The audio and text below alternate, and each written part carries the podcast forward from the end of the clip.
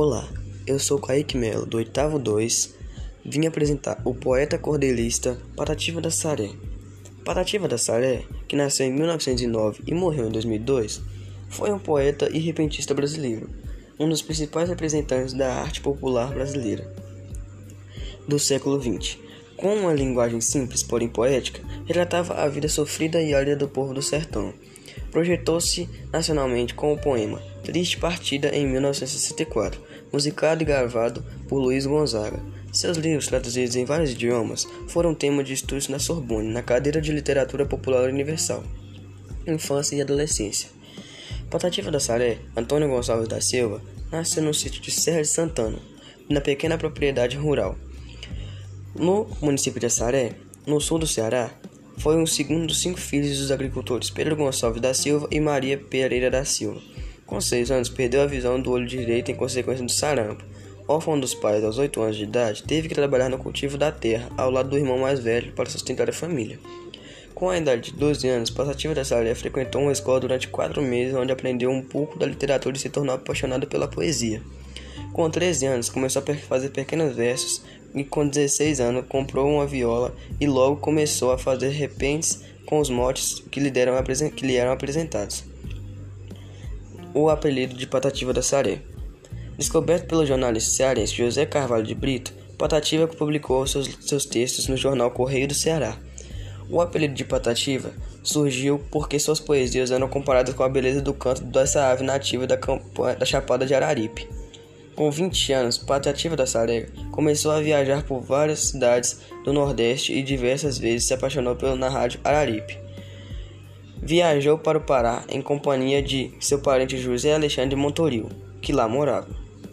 Patativa passou cinco meses cantando ao som da viola em companhia dos cantores locais. Nessa época, incorporava o Assaré ao seu nome. Patativa da Saré, que foi casado com De Belinha, teve nove filhos. Primeiro livro de poesias.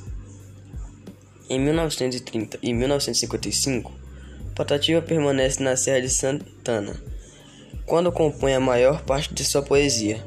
Nessa época, passa a declamar seus poemas na Rádio Araripe, quando é ouvido pelo filólogo, filólogo José Arraes, que o ajuda na publicação de seu primeiro livro Inspiração Nordestina, em 1956, onde reuniu vários de seus poemas. Triste Partida mesmo com o linguajar rude falado pelo sertanejo, crivado de erros e mutilações, a poesia de Patativa da Saré teve projeção por todo o Brasil, com a gravação Triste Partida, em 1964, pelo cantor Luiz Gonzaga. Setembro passou, outubro e novembro, já estamos em dezembro. Meu Deus, que é de nós? Meu Deus, meu Deus, assim fala o pobre do cerco nordeste, com o medo da peste, da fome feroz. Na poesia de Patativa da Saré, traz uma visão crítica da dura realidade social do povo sertanejo que lhe valeu o título Poeta Social. Um exemplo é o poema Brasil de Cima e Brasil de Baixo. Meu compadre Zé Fulu, meu amigo e companheiro. Faz quase um ano que eu tô neste Rio de Janeiro. Eu saí do Cariri imaginando que isto daqui era uma terra de sorte, mas fique sabendo tu que a miséria aqui no sul é a mesma do norte. Tudo o que procuro acho. Eu pude ver nessa, nessa crima. Que tem Brasil de baixo. Que tem Brasil de cima. Brasil de baixo, coitado. É um pobre abandonado. E o de cima tem cartaz. Um do outro é bem diferente. Brasil de cima é para frente, Brasil de baixo é para trás. Mesmo longe dos grandes centros, Patativa estava sempre atento com os fatos políticos do país. A polícia também foi tema de sua obra. Durante o regime militar, ele criticou militares e chegou a ser perseguido. Participou da campanha das diretas já e em 1984 publicou o poema Eleição Direta de 84. Patativa da Saré publicou inúmeros folhetos de cordel. Viu seus poemas serem publicados em jornais e revistas.